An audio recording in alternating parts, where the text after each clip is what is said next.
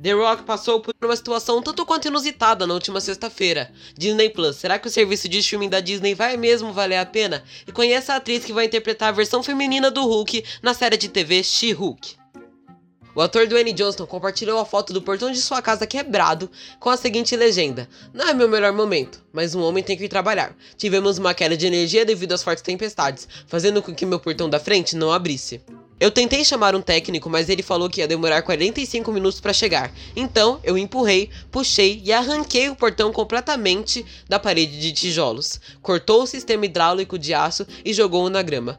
Minha equipe de segurança conseguiu encontrar o técnico do portão e os soldadores cerca de uma hora depois. Eles estavam aparentemente descrentes e igualmente assustados. Não foi meu melhor momento, mas tive que ir trabalhar. E acho que estou 100% pronto para ser o Adão Negro nos cinemas. Hashtag HipGates.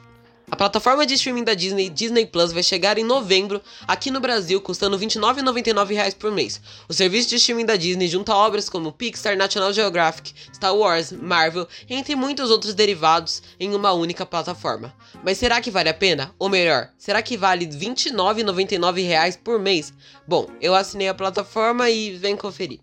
Bom, vamos falar do que interessa. Marvel. A plataforma da Marvel no site contém várias informações exclusivas para assinantes, como painéis com Kevin Feige falando, falando e mostrando imagens de Falcão como Capitão América e o um novo visual de Buck. A pergunta que temos é: vale a pena?